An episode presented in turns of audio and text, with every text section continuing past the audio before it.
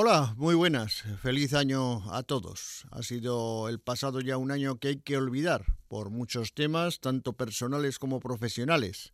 Es mejor pasar página y pensar que el 2022 nos llega con cosas muy buenas. Ojalá que en lo deportivo sea así, porque hay mucho todavía que tirar para adelante para que todos esos buenos augurios que esperamos para este año nuevo lleguen a buen puerto. En lo futbolístico estamos ahí temblando para ver qué pasa este año, donde acabaron muy mal las cosas en cuanto a resultados y en cuanto a situación deportiva de los clubes aragoneses de máxima categoría y por ello estamos pidiendo a este 2022 que las cosas mejoren y para ello se necesitan bastantes, bastantes cambios. Lo primero, ahora mismo. Estamos en tiempo de fichajes. El mes de enero es habitual todas las temporadas en las que hay nuevas incorporaciones.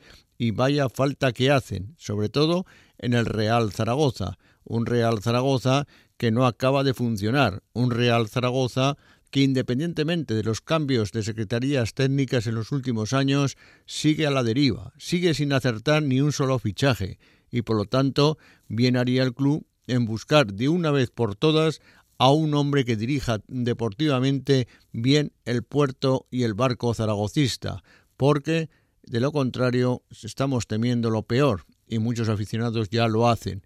Esta semana hemos conocido que la Federación de Peñas del Real Zaragoza, junto con el resto de peñas zaragocistas, están dispuestas a protestar ya en los partidos que dispute Real Zaragoza con una pañolada en el minuto 32 e incluso se está pensando en iniciativas como el entrar tarde al campo, como se ha hecho en otras ocasiones, 10 minutos tarde, para mostrar la repulsa hacia la, la actual situación de la Junta Directiva del Real Zaragoza. Se piden cambios, pero esos cambios no pueden realizarse. No hay que olvidar que desde hace ya unos años y por culpa de los que fueron en su día, los clubes se convirtieron en sociedades anónimas deportivas. Por lo tanto, aquí no se puede ir nadie si no es que llega uno y compra el club. Claro, otro problema está en que quieran vender, porque la situación es la que hay. Cuando el equipo va mal, siempre salen muchas noticias de la venta del Real Zaragoza.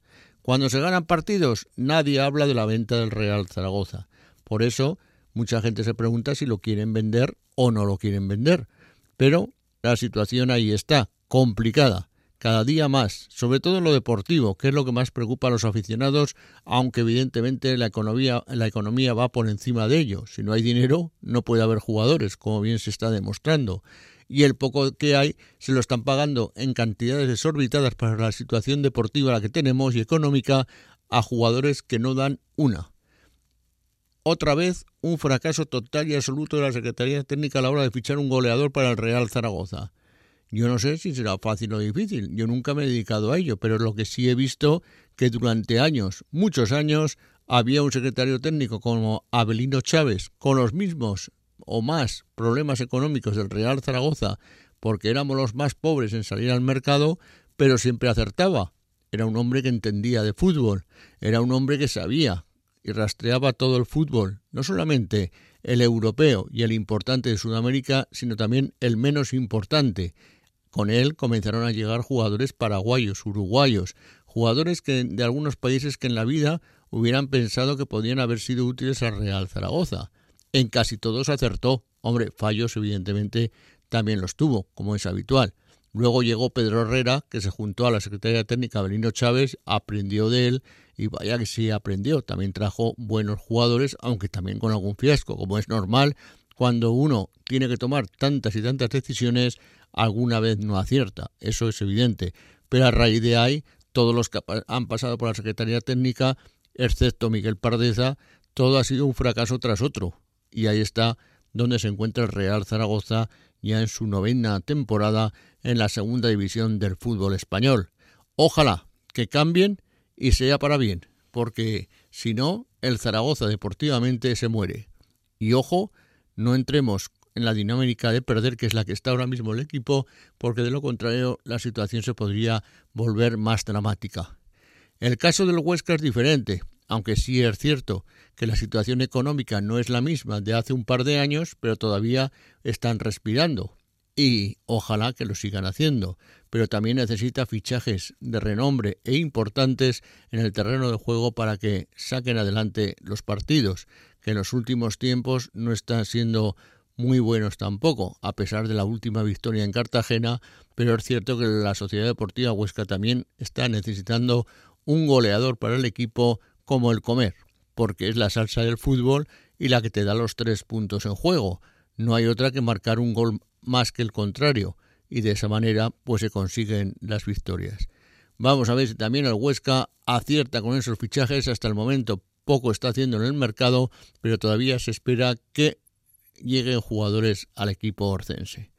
En baloncesto la situación está también complicada en lo deportivo, a pesar de que alterna alguna victoria de vez en cuando que le hace salir un poquito a flote, pero todavía queda mucha temporada por delante y hay que seguir ganando encuentros. Este próximo fin de semana la difícil, la muy difícil situación que tienen en la capital de España ante el Real Madrid.